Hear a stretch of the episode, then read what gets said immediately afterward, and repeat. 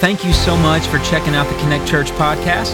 We hope you're encouraged and inspired by this week's sermon. So let's jump right in and check out this week's message.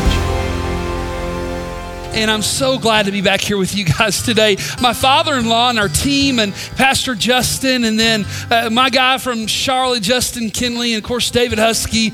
They did an incredible job handling the word, didn't they? Let's just thank them.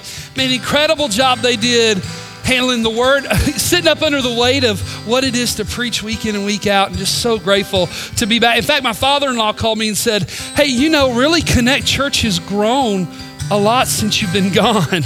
I don't know what he was implying, but anyway, but I am grateful to be back with you guys this morning. Uh, one of the things that we get to do at the first of every month is to celebrate the Lord's Supper together. And I'm so excited about doing that with you today. We want to do it a, a little bit differently. So I'm going to ask some guys to come out and they're going to help me set the table this morning. And, and as I do, listen, the, the Bible brings us on scene to a lot of meal scenarios, right? I mean, can you imagine? There we go. Keep coming, brothers. Can you imagine being there when Jesus fed the 5,000 with a Jewish Lunchable, right? There's these so many incredible scenes in Scripture, and the Bible really gives us a lot of insight to some meals.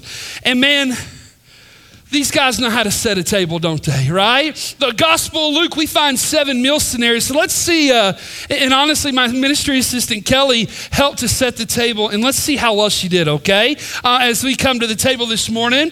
Um, oh man. Okay. Looks like she got us some fried chicken. And I'm gonna tell you, if you're gonna set the table in the South, you need some fried chicken, don't you? Amen. Amen. Listen, you need some fried chicken, and this smells amazing. Uh, it looks like we have some biscuits, right? Got to have the biscuits when you set the table here in the South, and she has done that. Uh, it looks like we have some mashed potatoes and gravy, which just make it all go down good, you know, and just settle up. And, and then we have some mac and cheese, which by far is my favorite vegetable on the planet, and uh, I love mac and cheese. And here's where it gets a little weird. Um, it looks like she mowed her lawn and put some clippings in a bowl. I think these are collard greens. We don't allow these at my house. All right. In fact, those are just a little offensive. We're just going to cover that uh, so we don't have to look, make eye contact with that the rest of the day. Uh, let's get back to the goods. We have apple pie, which America, right? Just America, right? Apple pie America. Uh, and then, and then of course, I guess because I'm a pastor and a preacher, banana pudding. I mean, talk about a great fruit and vegetable together. All this in one in one bowl. Listen, she did a good job. It looks like for drink choices we have uh, some sweet tea, which I mean, just don't get better than that. Sweet tea. Uh, it looks like somebody's trying to save my life. Um, this is unsweet tea which, how many of you in here like unsweet tea and are backslidden? Okay, I see the good. Yeah. I, I married into that as well. Should have put it in the prenup. But anyway, there's, I married into a family of unsweet tea drinkers, which just, why? In fact, after 11 years of being married into it, I found the best way to, to drink unsweet tea. You ready? Here we go pour it in the trash, right? Just pour it right in the trash. The only way you can drink unsweet tea, because here's the problem it's just terrible. Y'all ever gone to like Chick fil A or something, got to do a sweet tea, and for some reason, the Antichrist inside pours in there unsweet tea, tries to destroy your life? And all of a sudden you think you're going to drink sweet tea and you got just dirty dishwater. It just rocks your world, right? But, but listen, we, we love our unsweet tea drinkers, we think, uh, man, because we have to. But anyway, listen, we set the table incredible this morning. But you know what? The table we're coming to is much different than a table that we would just set in the South. In fact, we kind of push this aside because the table we come to this morning wasn't really meant to even meet a physical need as much as it is meant to meet our greatest spiritual need, our greatest spiritual nourishment and desire for spiritual nourishment. That is Jesus Christ. So this morning, as we come to the table, we do so a, a much different table than maybe we'll sit down at supper here tonight. And that is a table that was meant for Jesus and that is celebrated by him. In fact, every first Sunday of the month, we come together, we come to this table and we celebrate the Lord's Supper. But the question is, is why? Why is it that we celebrate the Lord's Supper together? Why does the table of the Lord's Supper, why does it mean much more than banana pudding, right? Why does it much more than mashed potatoes and gravy and mac and cheese and biscuits and all the, the goods we have up there? Why do we celebrate it? Well, hey, let me start here. First and foremost, because Jesus himself told us to do it.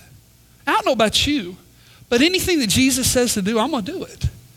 And anything Jesus says not to do, I'm going to do my best not to do it. But we find in here the very institution of the Lord's Supper, which commemorates the last meal that Jesus shared with his disciples before his death on the cross and subsequently his resurrection from the grave is the very Lord's Supper. You go to Matthew chapter 26 and Mark chapter 14 and Luke chapter 22, and you find this celebration of the Lord's Supper instituted by Jesus. Now, if you were to go over in the Gospel of Luke, again, seven meal accounts in the Gospel of Luke that's displayed, but none more powerful, none more poignant, none more impacting than the table we come to today. And in Luke chapter 22, verse 19, Jesus would say this Do this in remembrance of me. And hey, so church this morning, we do this and we do so gladly. We do so joyfully. And we come to this table obediently. Now, when we, we venture into the Lord's Supper one time a month at the first of each month, we oftentimes, in fact, every time we've done it, I have quoted from 1 Corinthians chapter 11, where Paul talks with and addresses the church at Corinth concerning how they take the Lord's Supper. And here's what my hope is in our time together that you and I will just camp out here in this passage, that we'll begin to unpack it so that as we come to this table, I'm gonna take my mouth is watering even as we're preaching. Like I'm having I'm having to swallow more than I'm used to because it smells amazing. Anyway, so as we come to this table, that we can do so and leave so in worship and celebration of the very gospel that this table represents. So if you have your Bibles, let's go to 1 Corinthians chapter 11 and let's begin in verse 17. 1 Corinthians chapter 11 and we're going to begin in verse 17. Now watch as Paul begins to address the church at Corinth. Listen to what he says. In the following directives, I have no praise for you. And talk about starting on the wrong note this morning, right? He just jumps into this conversation. Listen, I, I can't find anything. I can't find anything to praise you over when it comes to what I'm fixing to talk about. For your meetings do more harm than good. Now, I want to stop there just for a moment. I want to say this Oh, to God, that the day never comes in the life of Connect Church where our meeting together, whether it's on Sunday morning or a newly launched service coming on a Wednesday night, or in our times in small group or our time on the mission field, oh to God that there would never be a time where our meeting together does more harm than good. Because when we meet together, we do so for two reasons. Number one, to the glory of God. Number two, to the good of every person who sits in the room when we gather together. But what happens so often is we get that mixed up, don't we? But we start working towards the good of just those who are sitting here, and we forget or neglect the very glory of God. And what happens when that equation gets mixed up is, is we begin to find that our meetings do far more harm than they do any good. And we find that here in the Corinthian church. And I want to say this if that day comes in the life of Connect Church, where our meetings do more harm than they do good, Shut the doors. Move something else in here on Sunday mornings, something more productive than what we do, because we exist to the glory of God and to the good of everyone who comes in here under the sound of the gospel. Listen as Paul as he continues in verse 18. He says, In the first place, I hear that there are that when you come together as a church, there are divisions among you. And to some extent, I believe it. I hear that there are divisions among you. And to some extent, I believe it. You know what we're finding here in the Corinthian church? We are finding a church that is divided. The Lord's Supper was meant to bring about the glory of God and the good of those in the room. And we find that here in Corinth, It just wasn't playing out that way. And Paul, who in his writing, you begin to see, he didn't, he didn't even want to believe the reports fully about the division that's taken place. But you know what he's willing to do? For the sake of the gospel, he's willing to take it head on when it comes to the divisions in the church. Now, watch what he says here in verse 19. Read with me. He says, No doubt there have been differences among you to show which of you have God's approval. Hey, can I just stop right there and say this in the life of the church? Hey, differences are okay. Differences are a healthy part of any church. But let me tell you what's not healthy and what's not okay, and that's division. And we find that it's absolutely tearing up the heart and the life of the Corinthian church. Differences are okay and to be celebrated. Divisions attack the very heart of what God wants to do through the life of His church. Let's continue to read here in verse 20. So then, when you come together, it is not the Lord's supper you eat. For when you are eating, some of you go ahead with your own private suppers. And as a result, one person remains hungry and another person gets drunk. Verse 22 Don't you have homes to eat and drink in? Or do you despise the church of God by humiliating those who have nothing? What shall I say to you? Paul says to the church. Shall I praise you? Certainly not in this matter. You know, I want to say it's important to know Paul does celebrate the Lord's Supper in 1 Corinthians chapter 11. But before he does so, he corrects the selfishness and disunity that is brought to the table when the Corinthian church comes to the table. And I begin to look at this passage, there's three things I begin to see that are at play, sins that are at work in the life of the Corinthian church. Here's the first one. You ready? There's a selfishness that's there. There's a selfishness that exists that says, My needs and my happiness are above and are foremost compared to anybody else's needs and happiness in their life. There was an extreme selfishness that lacked empathy for anybody else but themselves. I'm going to tell you, it was alive and well in the church at Corinth. There's not only selfishness, but there was a self indulgence. When people came together to the table to celebrate the Lord's Supper, gluttony and drunkenness were taking place, which were both sinful and selfish and looked nothing like Jesus. And here's the third thing that was at play there was self importance, right? Those who had money would hold their own private parties to the exclusion of those who didn't. And it was killing the Corinthian church. And Paul was calling it out and he was correcting. I jotted this down. This looks nothing like the church, by the way. It looks more like a country club than it does a church.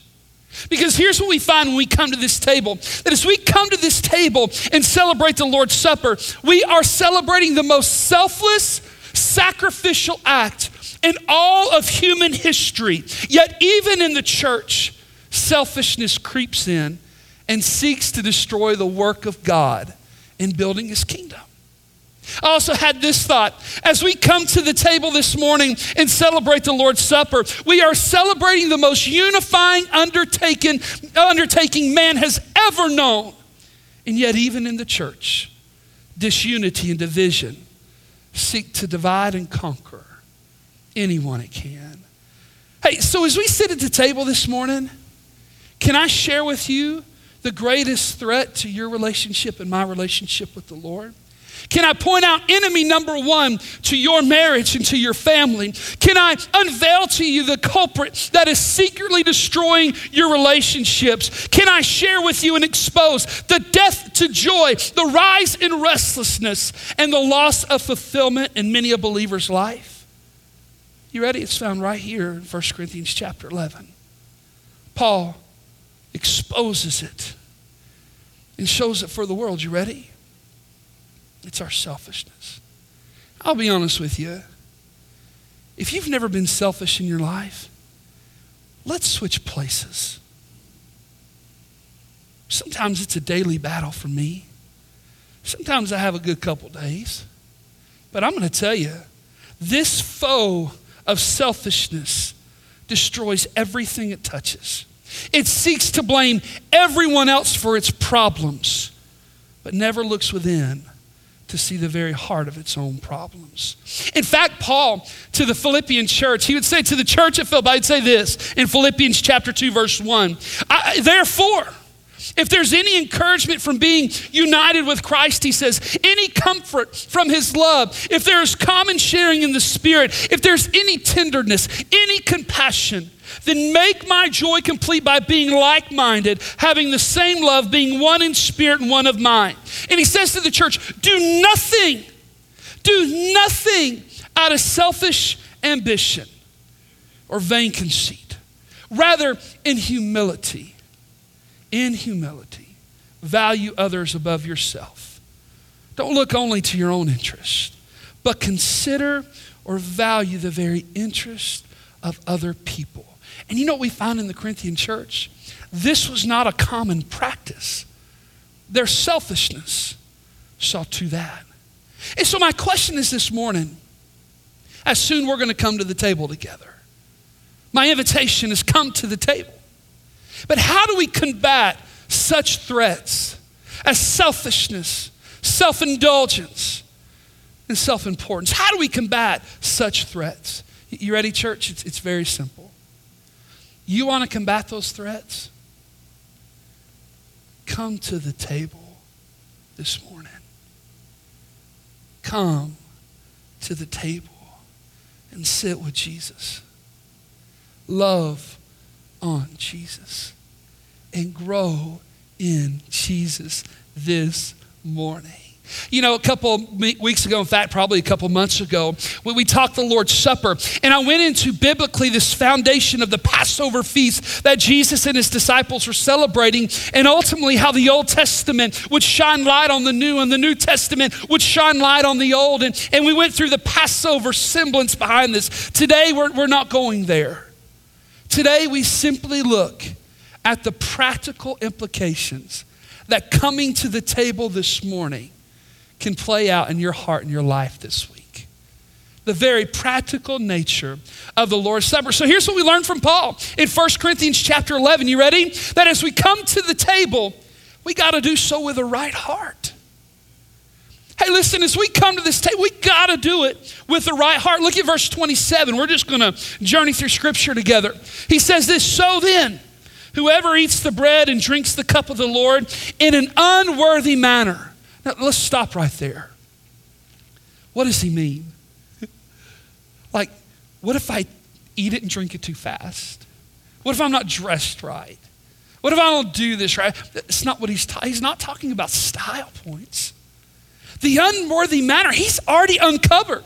When we come to this table and our life is circles around us, is all about us, and there's selfishness in our heart, that our greatest end is our own self indulgence, that we have this self importance, that it's when we come to the table with that that we find the recipe for what it is to come in an unworthy manner. And he's calling that out. Listen to what he says. He says, Whoever comes in an unworthy manner will be guilty of sinning against the body and the blood of the Lord. Verse 28. Everyone ought to examine themselves before they eat of the bread and drink from the cup. In verse 29, for those who eat and drink without discerning the body of Christ. Let's stop there. Those who eat and drink without discerning the body of Christ. That means this for those who eat and drink and come to the table without a care for the body of Christ. For the person who comes in their mission to tear down the body of Christ, or they have no concern for the body of Christ. Watch what the Bible says that they find themselves in a place where they eat and drink judgment upon themselves. Look at verse 30. That is why so many among you are weak and sick, and a number of you have fallen asleep. Now, wait, just stop here. Did you read that? Isn't that a little discerning? It wasn't a flu outbreak, right? It wasn't a salmonella poisoning at the church picnic. But some of them are sick and falling asleep is a nice way of saying dying. Why? Because of the selfishness that was running rampant in their hearts and in their lives. And I begin to think of that and I begin to go, wait a second. Maybe this is more than just going through the motions when we come to the table.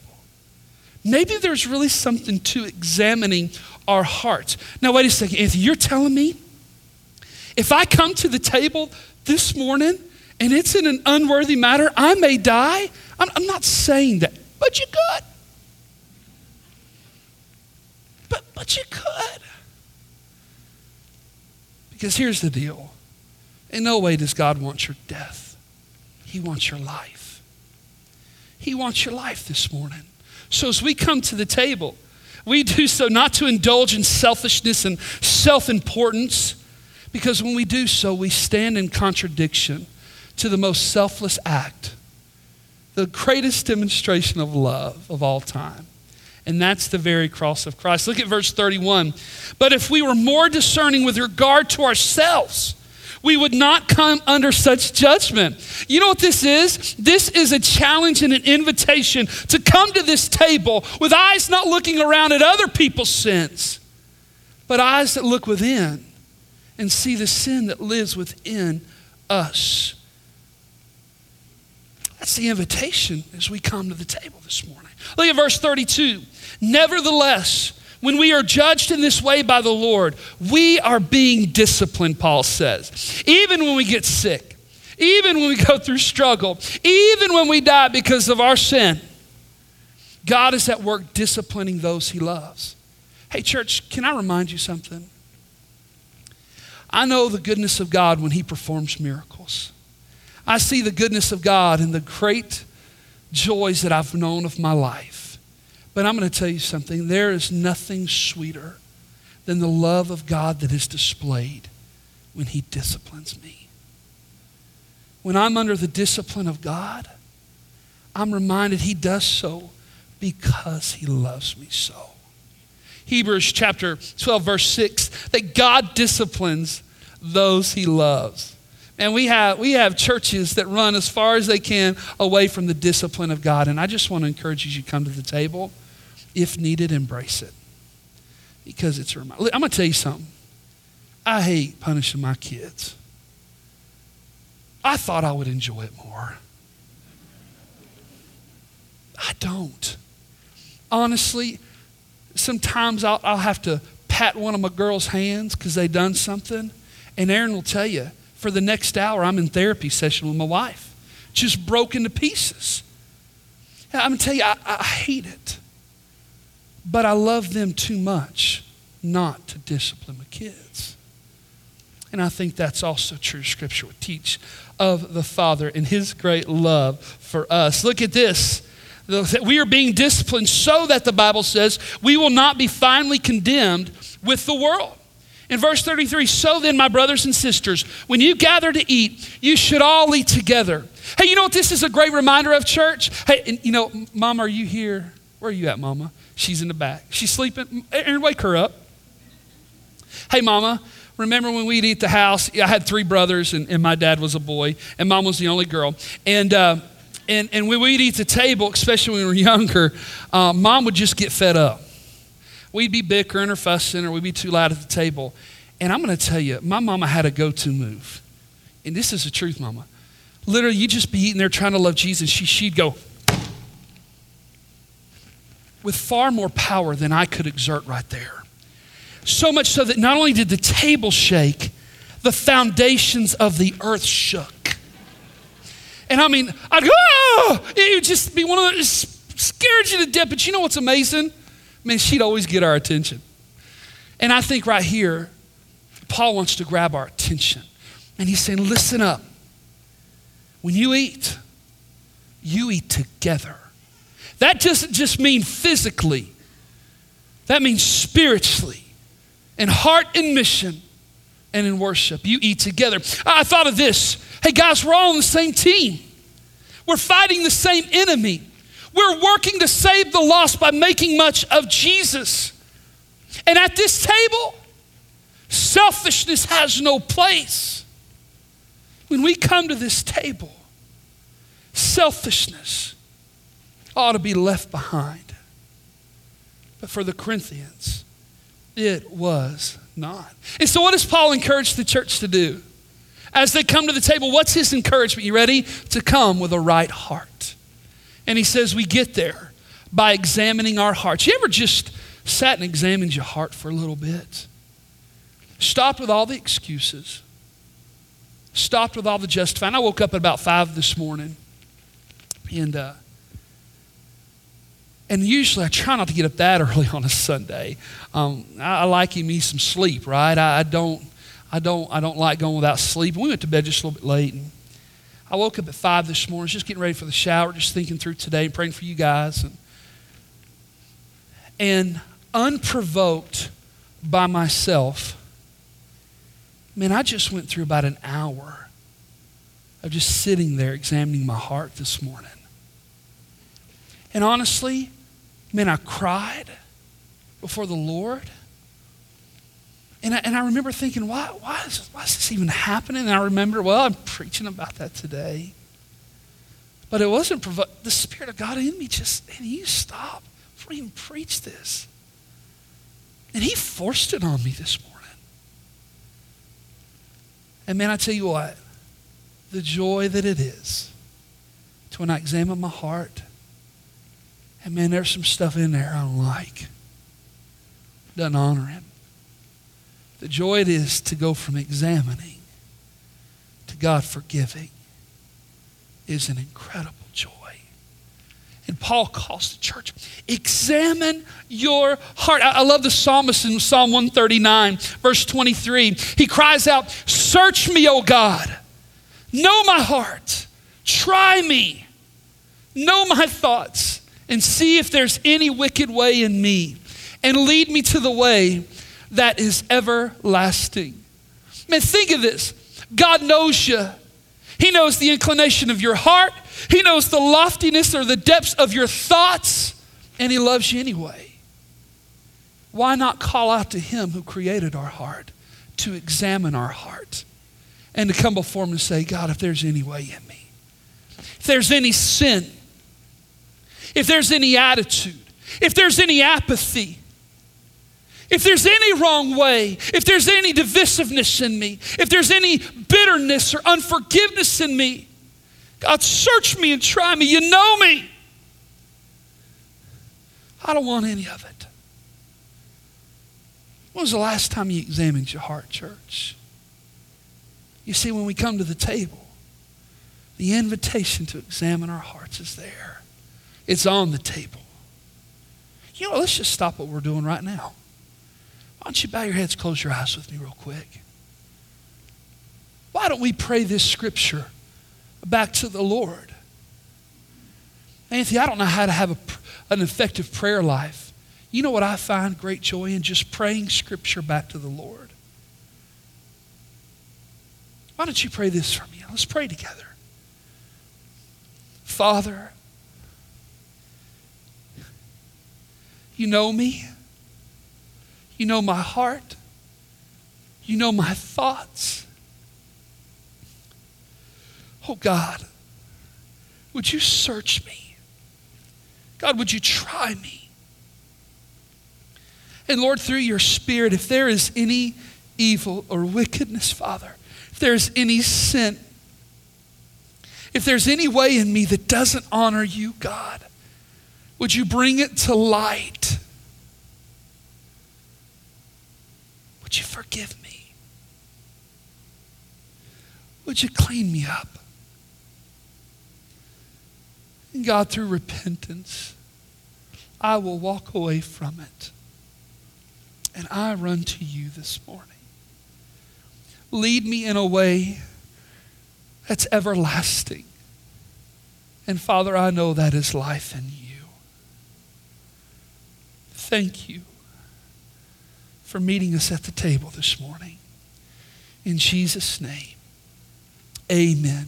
Amen. 1 Corinthians chapter 11 teaches us we come to the table with a right heart, but hear me, we also come to the table to remember and to rejoice. Look in verse 24. As he holds up the bread, he reminds us that we do so in remembrance of Jesus. As he holds up the cup, we do so in remembrance to Jesus. So as we come to the table this morning, we remember and we rejoice. Hey, can I, can I tell you something? Some of you are like Anthony, I, I don't have much to rejoice about. Anthony, I've lost my rejoicing. Hey, church, can I remind you that sometimes you have to remember before you can rejoice? Sometimes you got to stop and you got to remember before you can ever rejoice. And I'm going to tell you something, and you try me on this.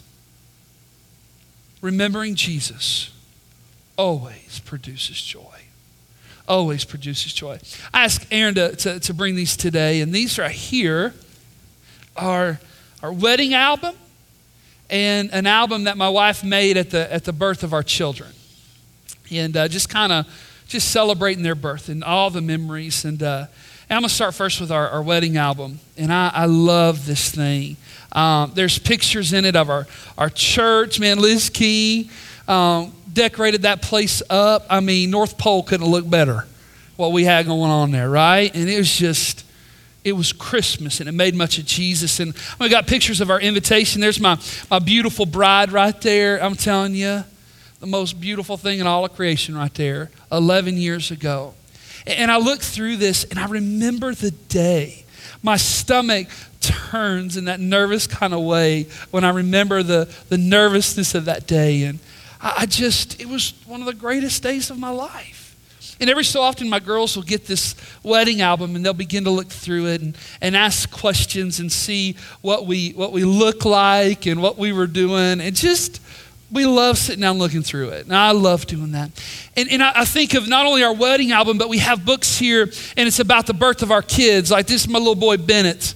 And, and I got pictures in here, and, and he was just born a year ago. He's our latest addition, right? And he was born a year ago. And honestly, I don't know if any other dad ever struggles with this. Like, I love all my kids, but when they're first born and they come home, I have to love them. Here's what I mean I don't know the kid. All they do is eat and they drink and they cry and then they do stuff in their diaper and then they do it all over again. But when I want to sleep, they don't. And so me and my kids have had this relationship early on where I'm like, Mom, love them. Just love on them. But then something happens.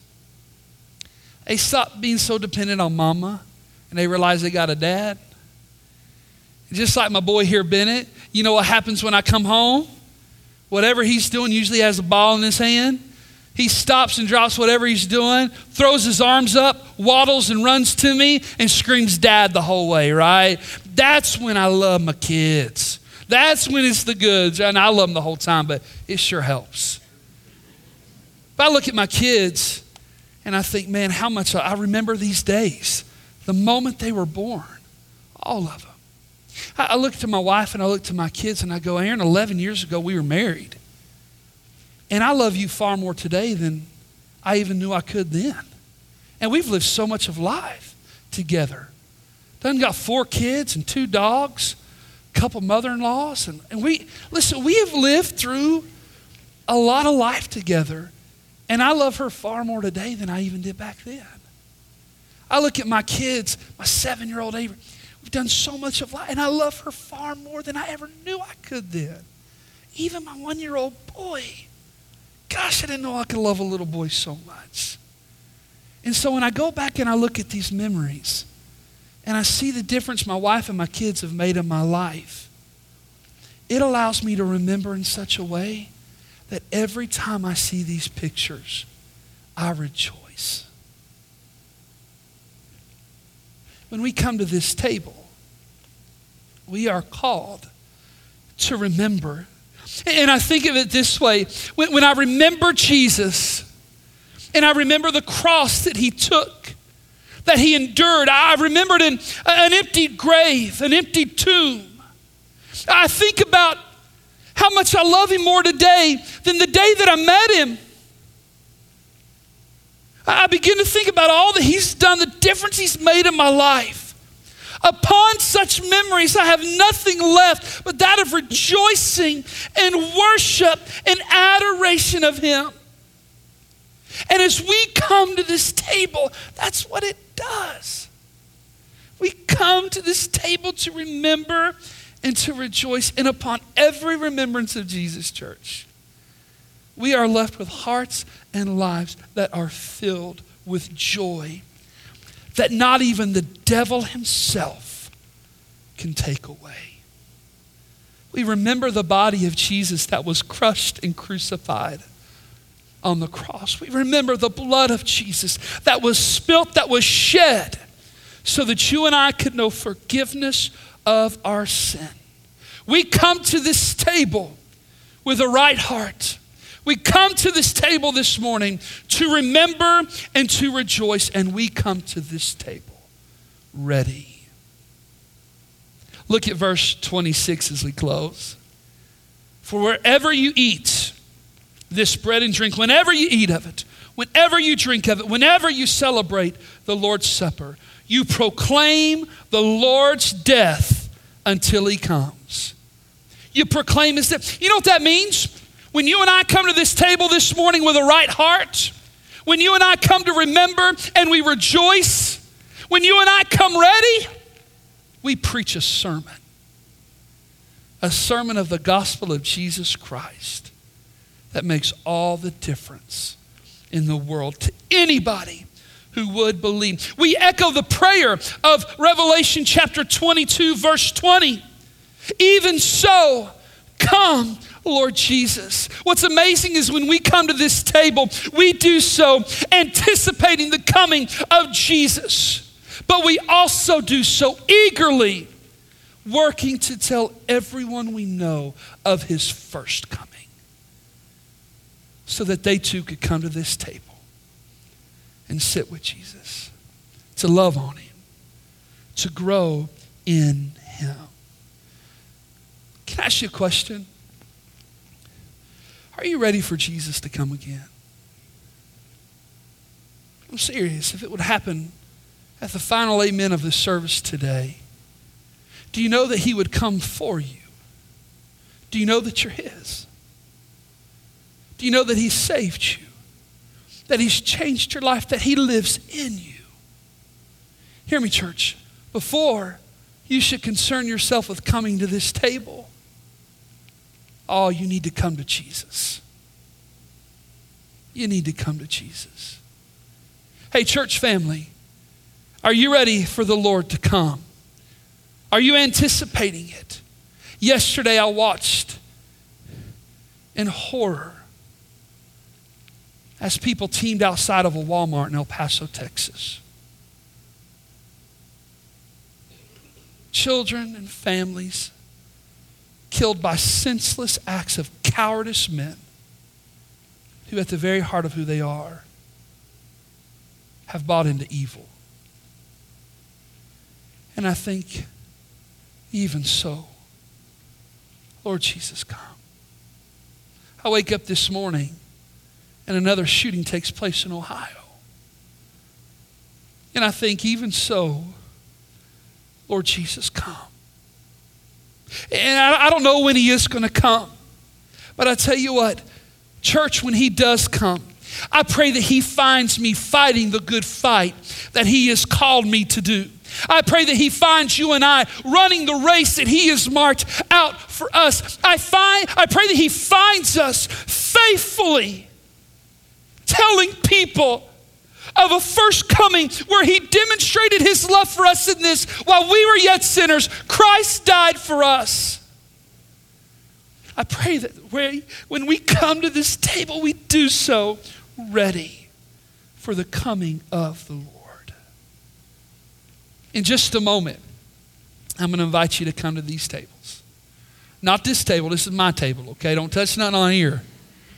That banana pudding's touched, we have a sniper up there. I got sitting there watching. No, no, not this table, but the tables that surround this room. Just a moment, I'm going to invite you to come. You know what we're going to do? Our worship team's going to come and they're going to lead us in, in some worship during that time. And that's different for a lot of people. Why, why isn't just solemn and, and silent and things like this? Well, in Matthew chapter um, 26, verse 30, in this very context of this time, the Bible says that at that meal, when they had sung a hymn, they went out to the Mount Olives from there. And then the whole last hours of Jesus' life took place. It's not original idea with Connect Church. We just found that if it was important enough for them to sing in the Last Supper, it's probably something we could do to worship and to focus our heart on Jesus. So our, our team's going to come and they're going to begin to lead us out in worship. And we find this at this communion table today. We celebrate, we commit, and we champion the gospel. Church, hear me. At this table, today selfishness comes to die. At this table, we find the death of division and the birthplace of unity. At this table, we leave here unified in the mission to show and to proclaim the love of Christ and his soon return. At this table, we draw our attention to the head of this table, to the head of this church, to the head of our hearts and our lives, and that is Jesus. At this table, we find hope. At this table, we find peace. At this table, we find healing, and at this table, we find joy because at this table, we meet with Jesus. At this table, you ready? We put the enemy on notice. Not today. Not today, devil. Not today. At this table, we come, we sit with Jesus. We love on Jesus together. Ran across an old story from an old Nigerian missionary. He had heard of, a, of an African town that four towns that used to be at war were coming together to celebrate the Lord's Supper. He said, I got to be there. And so as he went to these villages, he went over and he began to see this mass crowd of people from four different towns coming together. And he watched as a man stood up from one of the villages, and let me read you his words. As the man stood, he said, This I cannot tell you the gladness that is in my heart today. As I walk along the path with the other members from my town, I saw that each man held in their hands a Bible and a songbook. He says, No man carried a sword or a gun. No man walked with fear, every man with faith in Jesus. And yet it is but four years ago that no man from my town would have walked through your town without a sword or a gun in his hand. And even then, he would not have walked alone. Nor would any man from your town have come unarmed to ours. And he asked the crowd, What is the reason for this difference? He told them, even four years ago, we worshiped the same gods as you did. And he made this statement. But today, we worship the same God as you do. But the God we worship today is the God of peace, the Prince of Peace, Jesus. We have learned, the man went on to say, that he is our Father and that you are our brothers and our sisters. I love that story because the people came to the table. A warring people came together to the table and brought about the greatest community ever created the church. The church. And I begin to think this is what happens when we come to the table together. Hey, Christian, you ready? It's an invitation to put down your sword, to come unarmed, and that you and I would come together to love on Jesus and grow in Jesus together. And as we leave this table, to do so unified in heart and in mission, ready to proclaim the gospel of Jesus Christ.